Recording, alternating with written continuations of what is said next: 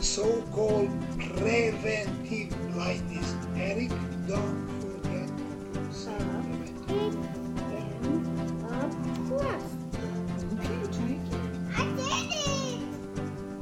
Med Family is a show about a family journeying through medical school with kids and navigating married life. Tag along to see how we got here and where this journey is taking us. Hello, welcome to another week of our podcast, Med Family. I am Eric Acker, the host, with Karen. Hey guys. Uh, so we are uh, obviously posting this a little bit late. Uh, I am going to blame our youngest child for most of that. uh, mostly, she likes to stay up late and refuses to go to sleep. So we try to get her down for sleep before we try to do anything remotely that r- r- involves talking for a long periods of time. So we have uh, we finally have her down, and we are going to go ahead and try to get this done before she wakes up and tells us about it. Um, She's been getting all of her teeth, and so she's she's been a little bit more fussy than normal. She used to be really great if she'd sleep through the night, but not anymore. Yeah, it's been a bit of a rough week, um, but we've kind of you gotten you gotten a lot of stuff done. It sounds like you've couple kids' doctor's appointments done uh, in the books. we were able to do faith formation this week with a couple of the older kids, and uh, so o- overall, it's a pretty successful week. Pretty but successful. um, I guess before we get into any topics or anything in general, uh, I did want to do some at least housekeeping as far as like following our podcast on any of the major podcasting platforms, and then uh, our Instagram, MedFamilyMD. Uh, so that's if you want to reach out to us, talk, communicate with us in any sort of sense, or just see what we're doing on a day. Uh, relatively daily basis. I don't take very many pictures, and Karen uh, is the one that runs the page. So that's that is how it goes. I, I might try to do more pictures in general, and hopefully, kind of keep that page more interesting. We'll see. Yeah, it would be nice to get some pictures of the sim lab and what you do there. Um, Oh, it's continuity clinic this week, so Eric has one day in the sim lab, um, and then one day he does ultrasounds. no, I can. Oh, so it's a, it. it's a little bit more different than. Oh, that. okay. So, so we're on my my for the first six months. We're on the AM. I'm I'm on the AM group, so it means we do AM clinic. Um, I see my patients, and then the afternoon. So Mondays I have research. So any research project I'm working on, I should be working on getting that stuff done. Or if they happen to have um, like a meeting with the research director or coordinator, I'm not sure what her title is, but there's somebody within the program that is in charge of research and helping us out with that. Sometimes you might have to meet with her and they might try to make sure that we have research working because that is a requirement for our program. Um, Tuesdays, we do procedures. So this week was paracentesis. Um, so we have uh, in our, our simulation lab, we have a lot of different stations and rooms that you can do all sorts of different things. Anything from delivering a baby um, to uh, intensive care uh, that they can control from a control room, a patient that basically can talk to you, patient that has AI enabled abilities.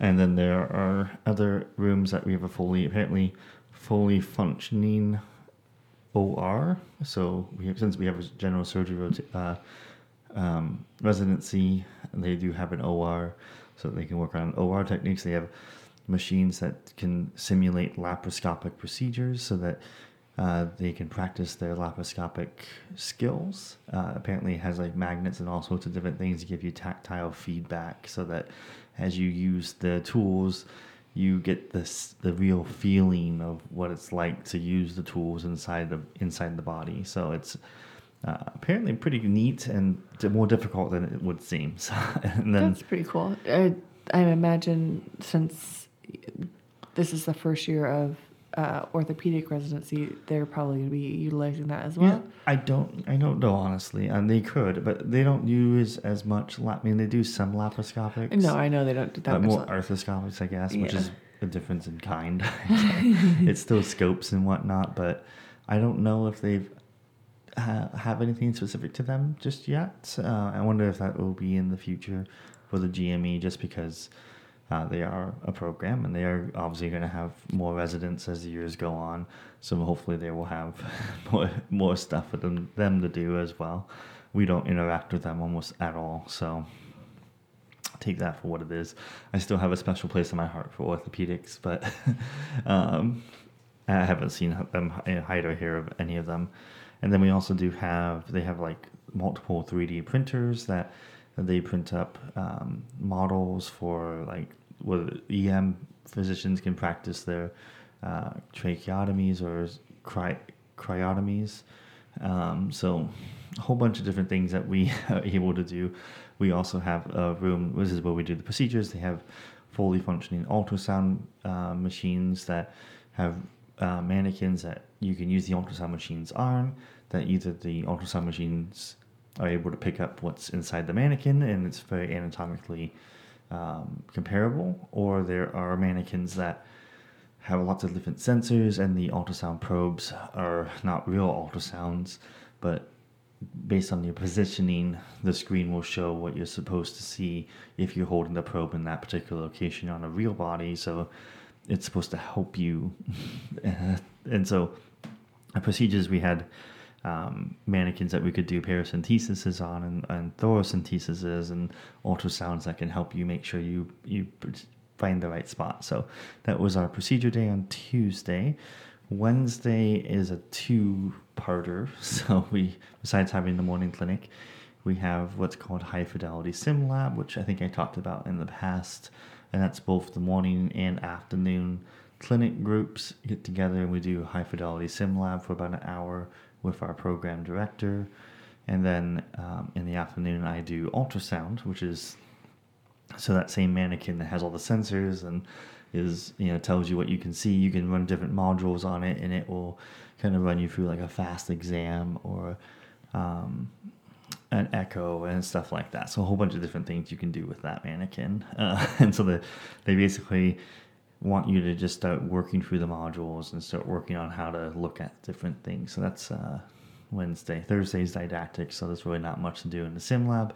And Friday afternoons is our quote unquote wellness day slash admin day. So um, if you have administrative work that needs to get done, calling patients back, filling out paperwork, doing online modules, that is the time to do it.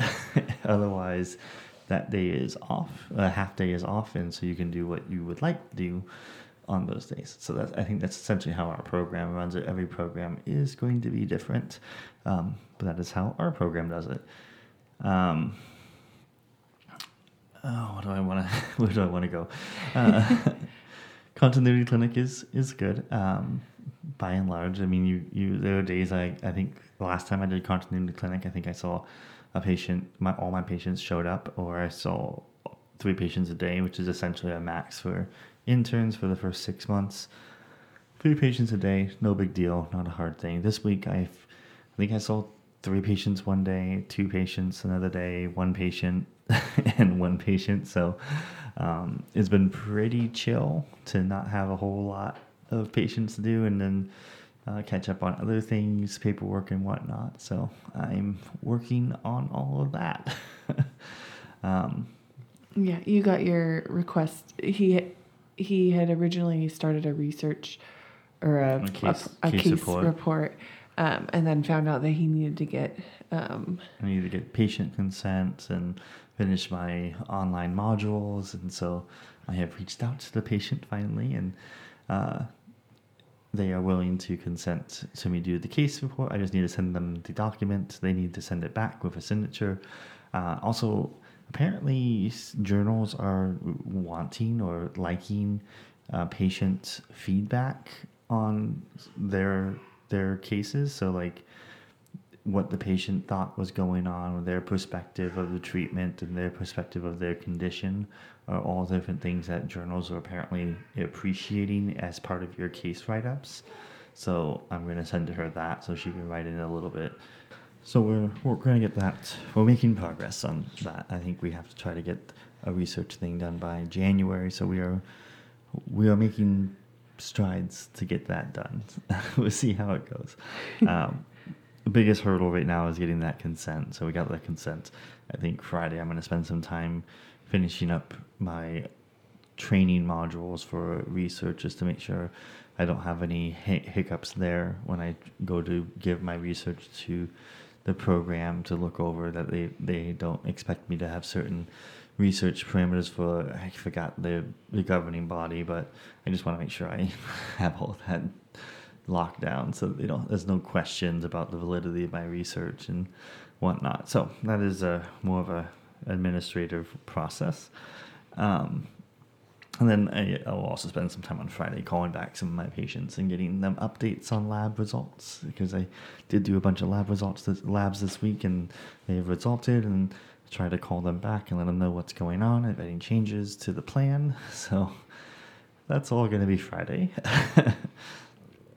um, so I did want to talk, I guess, a little bit about um, what we did in our high fidelity sim lab and then kind of a teaching point related to that because I thought that was kind of unique and interesting. Um, but in, by no means should you ever listen to what I say and think that I know what I'm doing, or I knew what I was doing when this these situations happen. A lot of what I, I talk about is stuff I learned uh, through the course of the experience, and uh, sometimes I, I do know certain things, but there are plenty of times when I am baffled and um, I have the knowledge somewhere in my brain. I just don't have it out in front of me.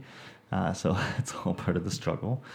Um, but the sim lab was interesting in the sense that uh, it was a patient coming in with uh, abdominal pain, altered mental status, and uh, we were divided into two groups. One group was taking the patient on first, and then the, as the care progressed, the second group would take over and proceed with more care um, for the patient. And so it was uh, interesting in the sense that it was like abdominal pain. It was very bread and butter internal medicine, but uh, it's it's kind of interesting how sometimes we we do this stuff robotically and we don't always know some of the guidelines that go along with it but we do we follow probably majority of the time the guidelines uh, um, either unassumingly or unwittingly, um, which is good. We we always try to take care good care of our patients, and of course this is a sim, so there's no living patient that is at risk. But um, there was uh,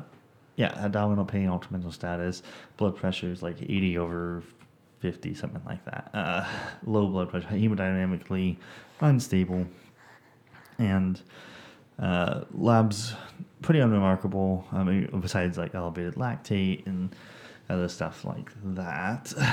I know I'm hand waving at a lot of this, but um, I'm giving you basically tachycardia, hypotension, um, elevated lactate, and let's say elevated white blood cell count. Um, we're a patient with a like only history is like CAD and diabetes, well well controlled no issues with any of that. The blood uh, blood sugars are normal.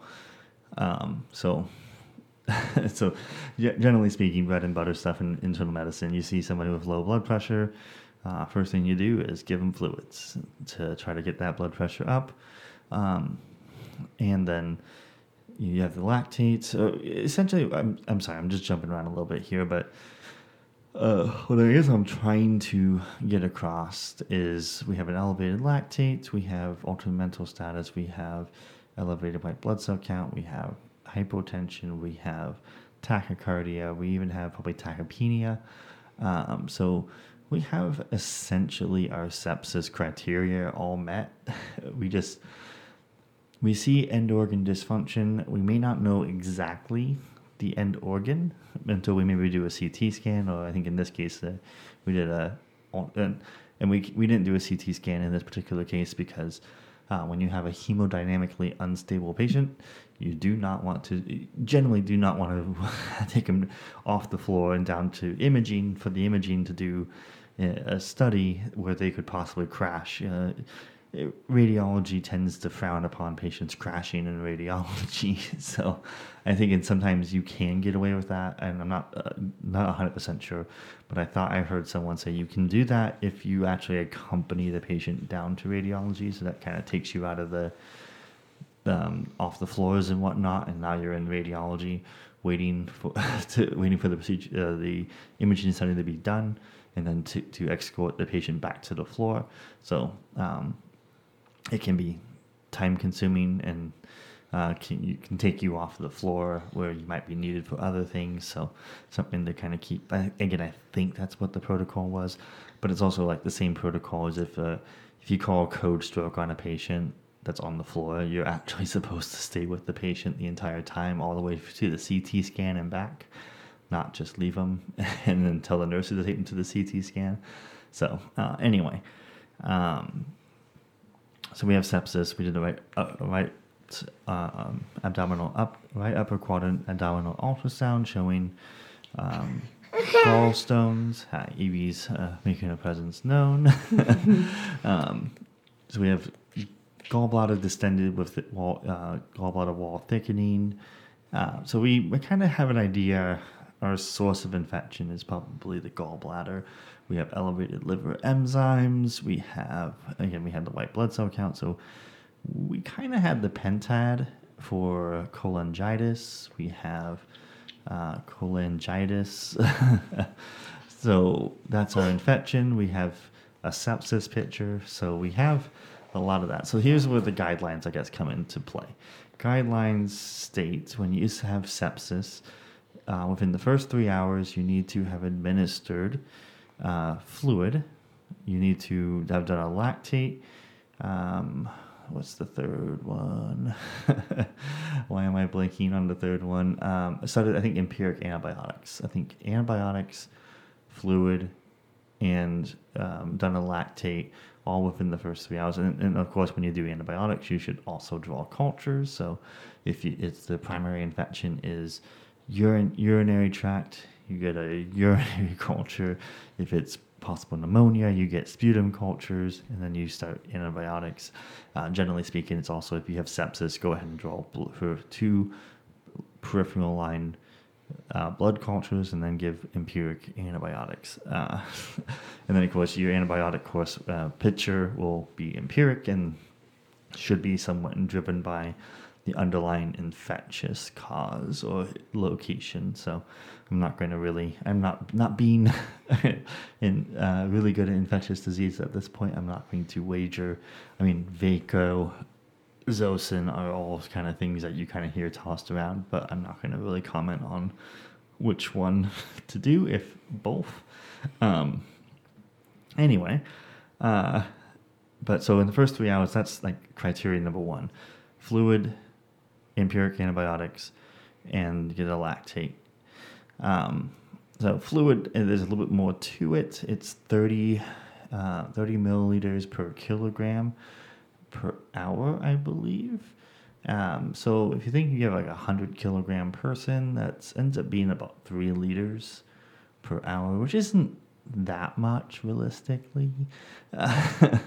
um, but obviously, if you have like a congestive heart failure patient, you might go with smaller boluses during that. And that was kind of the suggestion offered up because obviously, heart failure patients, you don't want to fluid overload them and cause other issues, acute acute decompensated heart failure on top of a sepsis picture. Like you just kind of want to avoid those sort of things. Um, but I think the the general protocol is at least 30 milliliters per kilogram per hour in the first three hours is how much fluid you're giving.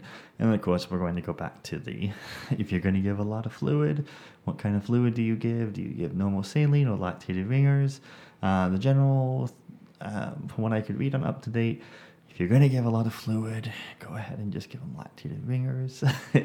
it's generally not going to give them as much chloride, and you kind of run out, you avoid your hypochloremia pictures that can cause uh, some sort of acidosis that can kind of further exacerbate your metabolic acidosis picture. So, um, and then there's a so that's a, that's a three hour rule. The six hour rule is reassess, recheck the lactate because uh, you've given them a lot of fluid. So you're going to recheck the lactate, make sure you're going in the right direction. And then at six hours, you can, um, by six hours, you can give pressors. So if the blood pressure hasn't recovered and the patient's still hypotensive, that's when you need to start giving pressors. Um, those are the, I think, the CMS rules and guidelines that a lot of facilities will follow to a T. Um, So three and six. Uh, I guess those are the numbers, and then those are the things that we check lactate. And I apologize if I'm missing something, but um, pressors, and I, I, think it's not a bad idea to continue to think about fluids at that point as well. Um, but also very, very important to reassess your patient, make sure that your therapy is either working or not working, uh, if they're getting worse or better. Um, other things I, I think I, that came out of that picture because essentially uh, this patient, uh, the sim, the simulation patient, was somebody who had cholangitis, and um, I think the first group was like, okay, we think we have cholangitis, so let's contact general surgery. And of course, general surgery was like, we're not touching an infected gallbladder. we are not cutting a gallbladder open that is infected. That's going to spill out all over the internal cavity. That sounds like a terrible idea. So, and also the patient is unstable. So, why don't you call us when the patient is stable? Is and I think that's um, maybe not unfair. Uh, obviously, that can be a little frustrating for the medicine docs because uh, we would like surgery to do surgery, and surgery tends to sometimes like on odd times doesn't want to do surgery and things that we would like them to do surgery on. Um, and then the next step with like um, this is kind of an old you know after ragging on surgery i'm going to go back and give compliments to surgery my in my in surgery rotation in third year um, dr rogers always talked about when you have an infection the best treatment for infection is is drainage. So you have abscess, you have a blocked up stagnant fluid that's not moving anywhere. Bacteria gets into it, grows, creates a lot of pressure, and that pressure creates pain and discomfort and can spread into other cavities and other regions.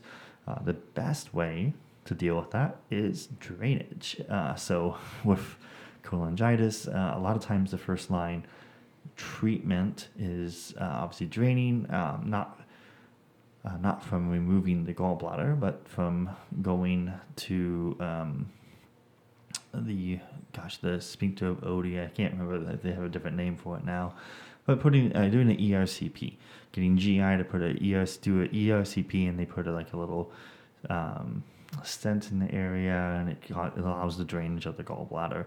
Um, and again, I, I kind of hand waved at it. Um, to be fair, cholangitis does require a positive uh, cholelithiasis, so some sort of stone on imaging. Um, we were again hand waving at it because, well, I we have elevated liver enzymes, elevated bilirubin, we have, and you might even see lipases a little elevated too. So like you have a stone that's blocking below the pancreas, where the pancreas and the biliary system drains into the small intestines or the duodenum. Uh, you, and then you have an infectious, infectious poss- uh, picture. So that's cholangitis essentially in a nutshell. Um, so ERCP. But in our particular picture, ERC like ERCP was not being recommended. Um, like the like we would con- we consulted GI, and GI said, "Oh, the patient's too unstable." Uh, or those services aren't available because not every hospital has ERCP available, um, and even in hospitals that they are available, they don't always have it available. so I think that's, which is I think true for our hospital, is that we do have physicians or GI practitioners who do ERCP procedures, but they do not do it on a daily basis. There are certain days that they are in office or in the hospital to do these things. And so, like, if you just happen to land on a, an odd day, you won't have that service available to you. So, you have to go to plan B or C, I'm not sure. And that's um, trans uh, percutaneous uh, biliary drainage. Uh, I think that's the most simple term to use, and that is an IR procedure where they go in, go into the the biliary tree or the gallbladder. I'm not really sure exactly which, and they do the drainage that way. It's not a treatment. It is not um, the final thing you do for the patient, but it is a stopgap to deal with source con- what's called source control. Because even though we are giving antibiotics, antibiotics are just not going to touch an abscessed pocket like the gallbladder or an infectious source, you got to drain it and get rid of the excess, and then the patient will hopefully do better. But on that note, apparently, something that our program director was letting us know was like a lot of times when you do this, you go in with a needle and you poke into this biliary tree and you start draining off all this sludge and fluid and infected nonsense the patient's actually going to get a little worse before they get better. and that might be because um, essentially, like you take a hornet, he was describing it as like you're going to go take care of a hornet's nest. So you're going to hit it with a bat and knock it out of the tree. Now you've dealt with the hornet's nest. Now it's going to fall to the ground and it's going to be very angry. And so you got to get out of there real quick. But things are going to get bad before they get better. Like that is the hornet that's hitting the ground, and now the hornets are all coming out trying to figure out who just upturned the nest.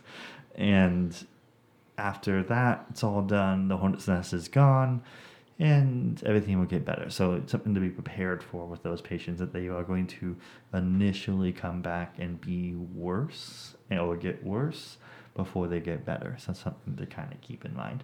Um, other things in pearls and pitfalls would be is that uh, sometimes you get into this kind of terrible loop of uh, possibly GI saying go talk to inf- uh, interventional radiology IR and IR saying go talk to GI and they they spend a lot of time going in circles and not taking care of the patient. I'm not saying that anyone is particularly trying to not help the patient, just I, you know, like maybe GIs, like I would prefer not to work on an unstable patient that's on pressors and you're still having a hard time keeping the blood pressure up and we're seeing some end organ dysfunction. I don't know if I really want to start messing with a patient like that in my, in my facility, you know, in my lab or my OR or whatever they want to, whatever they do it. So like I can understand that. IR might have the same sort of idea. Like I don't really want this patient in, in, in radiology who's going to crash. like that seems like a, a concern as well. So you can have this kind of loop where they kind of keep referring to each other, and it can be tough. And then of course, um, I, I forget the exact length of time after you do all this stuff and you stabilize the patient you still do need to get rid of the gallbladder. so like, I think it's like four weeks, four to six weeks later, you go ahead and take the gallbladder out. I think some places will do it. I had one patient on the floor actually that had this sort of, sort of similar like cholangitis. Um, and they did take the gallbladder out like within the same admission. Uh, so once the patient was better, stabilized, they had an ERCP, they had a stent. Uh, they, we never got to IR. Um, IR was not necessary in that this particular patient because ERCP was available. Um, but yeah, they, I think they took the gallbladder out of this that that particular patient during the hospital stay. So I don't know. I, have heard different things. Uh, I would I need to do a little bit more research, obviously. So that was the kind of the pearls and pitfalls there. Uh, it's an interesting sim uh, for sure because uh, it's tough. a high fidelity sim is tough because a lot of times uh, you they pitch the patient to you, you have the monitors going, and they're like go, and you have five doctors, residents of different varying degrees of like first to third, and I don't think I think a lot of times the the interns don't want to step up and try to take control because there's a third year there or a second year and then the second and third years don't want to they would prefer the interns learn by doing and take initiative. So uh, it ends up being a kind of a struggle. And of course like when you're in the situation and the information's coming at you and you're being like what, what do you want to do? What's next? What do you want? Like sometimes you just kind of blaze over and you're like i don't know. Um, and honestly, that, that is a, a terrifying thought. Like, I was listening to some of the the third years tell stories about days that they were on rapid response because uh, during some of the floor nights, um, the second and third years are asked to be on rapids. They will respond to all the rapid responses. And they said, oh, yeah, one time I got called to do a rapid response on the labor and delivery floor. And this woman had just delivered a baby and she was having uh, vaginal hemorrhages. And she's like, I hadn't done any OBGYN and I don't know any, like, I know very little OBGYN. Um, besides like doing pitocin and a few other things. Like that's about it. And he's like, I had to call the OBGYN residents and be like, get down here and deal with this patient because I have no idea what I'm doing. Um, that's a little terrifying for the patient and for them. Yeah, I mean, I'm sure he didn't tell the patient that. But. Well, no, but you know when a rapid is called because I you all these people fled into the room. Yeah, and they don't necessarily tell you what's going on. Yeah, yeah. So it's um, terrifying for sure. Uh, because like you, you're thrown into a situation and people are like, "What do you want to do? What do you want?" And I think another intern was relating a story about how he got to one and he was just like, um, um, and oh, the patient passed out when she was went to the bathroom on the toilet. It's like, okay, great, she just vagaled on the toilet. Great, no, we don't need to do anything, but fantastic. Maybe some fluids and we're good to go. Like, I'm glad it's not anything more serious than that. So, um, I'm a little, a little terrified of that because I think it's it, when you're being thrown into a situation and be like, "What do you want to do? What do you want? What, what do you think is going on?" It's like I don't know. Um, you, your mind can go blank. Um, I guess is what I'm saying. That's, I guess that's the beauty of the high fidelity sim labs is that hopefully you can kind of work through some of that those situations so that when you do see it in real life, you can kind of draw back on some experiences. Um, yeah, that is sim lab. Um, every every week we uh, every time we do continuity clinic and we have that, it's uh, a different sim.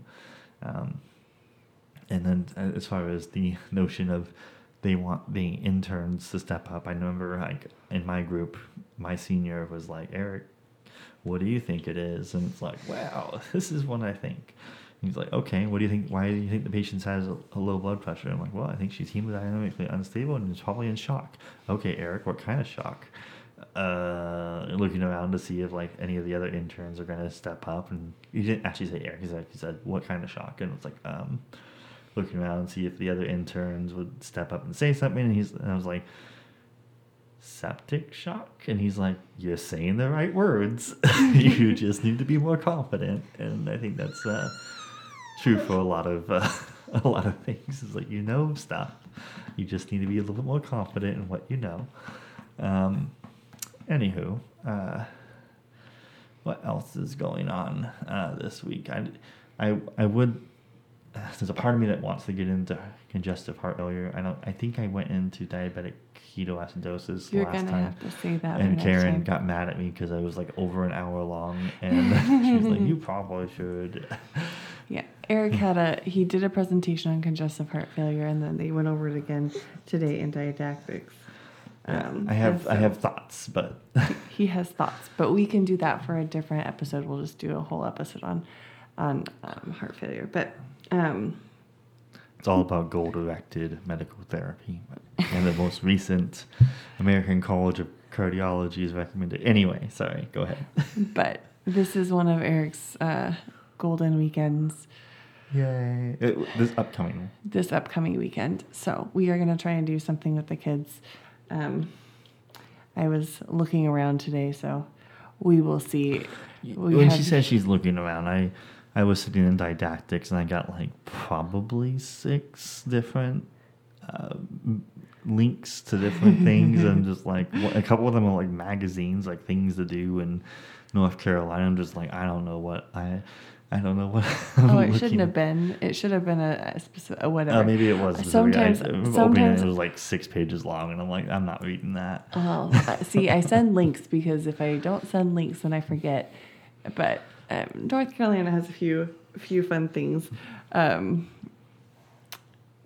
that we happen that I think would be fun to do, but it just is dependent on how much we want to spend and how far we want to drive. Yeah, well, um, we're trying to find things to do that uh, to enjoy when the weather is so good, but not like you're gonna die in the heat. I guess is that that nice little balance of like the weather. If the weather is good and not like a thousand degrees outside, and you're sweating and you have to carry kids for three miles, like that sounds terrible. But um, obviously, as it gets to winter, we won't be able to do certain activities and certain outdoor things. So, like, trying to maximize the time for the season. Um, that is the goal, anyway. Yeah. Trying to make it work.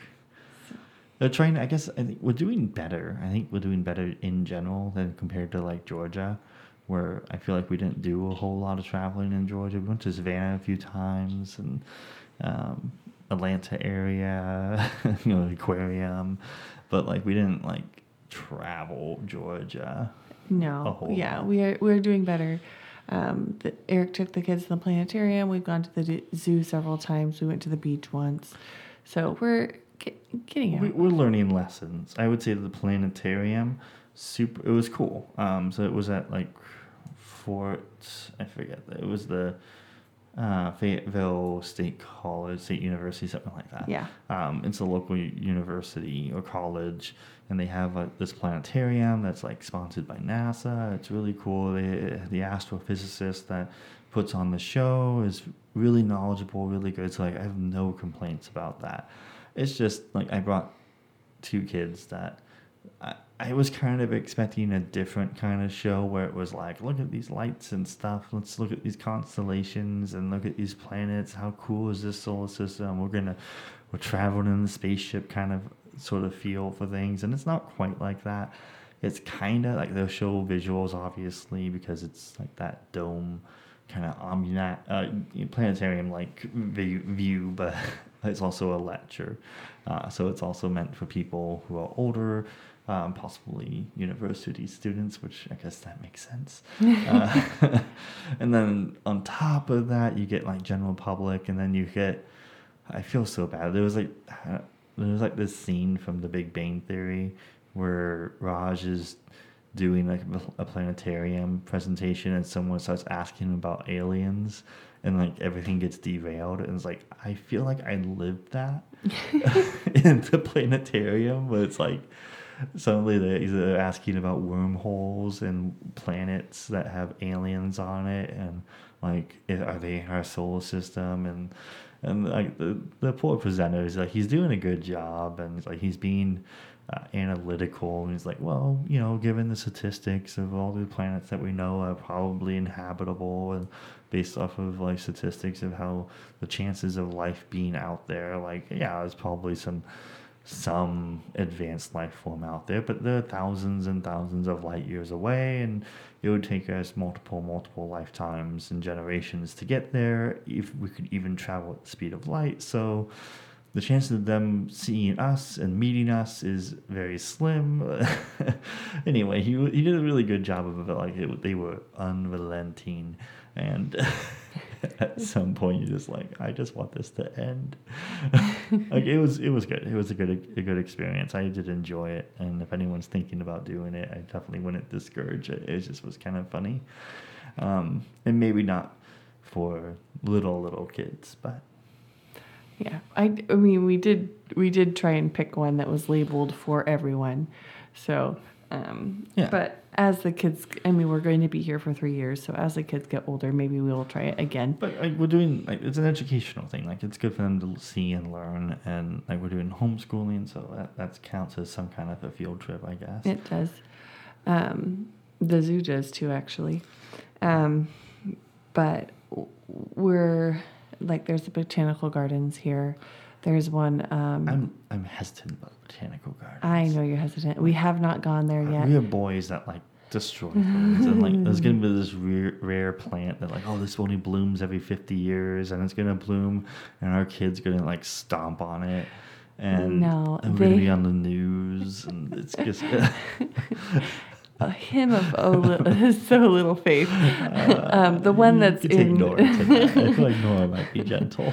The one that the one that's in in uh, Fayetteville um, actually does have uh, like kids backpacks that you can rent out that have activities um, that you can do around the botanical gardens and that's free as long as you don't break anything within the backpack. Oh, okay. So how much of the backpack? that's going to be the cost, right? um, but iPad screens. That might be something that screens. we do if and when grandparents come and visit, because I feel like that's something that your mom and my mom yes. would enjoy. Yeah, um, even when we went to St. Vincent and the Grenadines, we didn't see the botanical gardens, but my parents did. Yes, they did. Um, they were there for like three days, and they saw like half the island, and we we were there for like a year and a half, and we saw like a quarter of the island. Eh. Um, yeah. So I don't know. We'll we might try uh, panning for gems this weekend, or we might go on a hike, or go to a so you never hear from us again. We found gold and ju- jewels, and we are done. we finally made it. it's not a salted mine, so you, your likelihood of finding precious gems is probably lower. Wait, salted mine? Salted, so they don't actually throw gems in so that everybody finds a gem. Oh, it's an actual mine, so um, you may or may not find something. Wow. Wait, when they say they like throw stuff into like the fool's gold, gold kind no. of stuff, like actual actual gemstones, huh. but they're un- I mean they're not cut like, or I mean, a yeah, thousand not... people are sifting through the same silt every day. Like I'm guessing, likelihood that we're going to strike a, a kilo of solid gold is pretty slim, huh? It's not a gold mine; it's gems. So I think rubies and sapphires, and then they've got some lesser gems. This is gonna sound terrible. I didn't know we had rubies and sapphires in North America. I kind of just figured that was like a, I don't know, I don't know, Eastern sort of thing. I thought that the kids might enjoy playing in the water and the mud. Like that sounds. What what sounds kid does it? it sounds about right. Uh, my only apprehension is then getting back in the car after having. we might have to have multiple changes of clothes. I don't know. Um, that is one idea out there for this weekend. Okay. Uh, but yes, so we've been looking at things. Uh, we found I found that there's a train ride that's like a 30 minute train ride. we agree that's a Christmas. But I think that's going to be a Christmas thing. And then um, there's a Land of Oz here, which I think is insane. I've never seen the movie, so I. I you have not seen the I, Wizard I understand that there's the yellow brick road, we and then there's like flying monkeys and the man behind the curtain, and I understand like. Is it the like Dorothy and the lion and all that stuff? Is that Alice in Wonderland? Yeah, no, no. it's the no, it's the it's the Tin Man and the Scarecrow, and I understand all the characters, and I don't know. I, have never seen the movie, so we're probably gonna have to fix that. I, I, think I've lived a pretty good life without knowing it. I, I don't feel like I'm I'm less for it.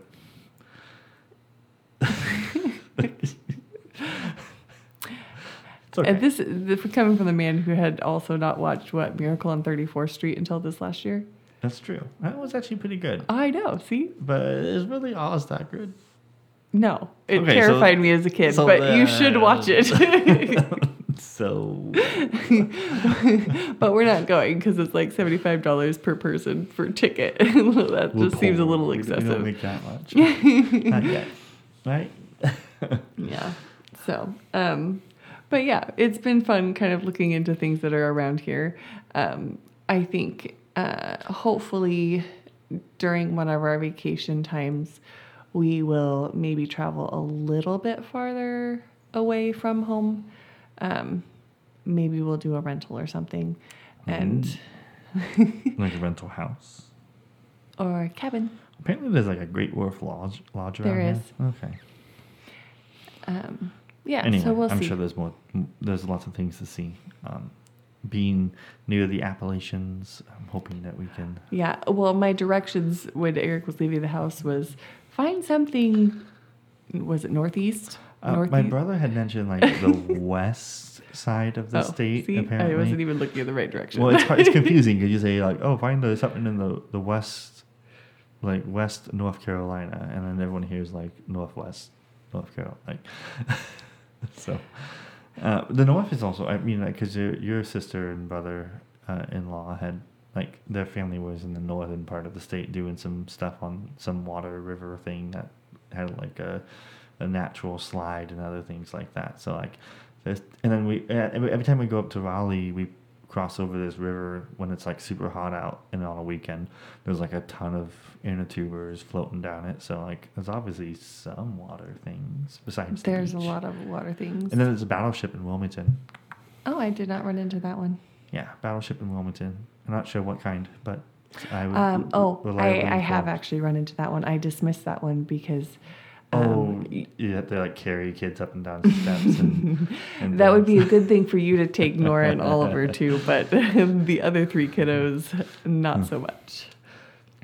Fair enough. So, anyways, we are slowly trying to explore a little bit, and we're. I think my goal is maybe have a third of them be somewhat educational, so we can count them towards homeschool days. But realistically speaking, they don't have to be. No, we're just trying to have some time as a family that we can enjoy. Uh, that punctuates my my tardiness from family life after being in residency. So hopefully that the kids will have good memories to rely back on and not be like, Dad was never home. Yeah. I think in the winter we're going to go to Raleigh to the uh, Natural Science Museum. Uh, okay. I was just thinking because you talked about like a train restaurant or something like that. Oh, no, no. Um, it's, it's quite a large museum and I think it's general admission is free. Nice. That's um, a price I can live with. you can get memberships, but I don't if it's general admissions free. I don't know why you would do that. But is, that, um, is that the one that's kind of like OMSI? Um, OMSI is like that Oregon. Oh gosh, science. O M S I Oregon Museum of Science and Industry. There yes, we go. Yes, and it has a submarine. There. It has got a submarine. It's basically the only thing I knew about it was it was it a giant. Sub- it's the submarine. Every time you watch Hunt for Red October and the submarine that shoots out of the water, and that's that submarine. It's sitting in Portland, Oregon, Willamette River next to OMSI.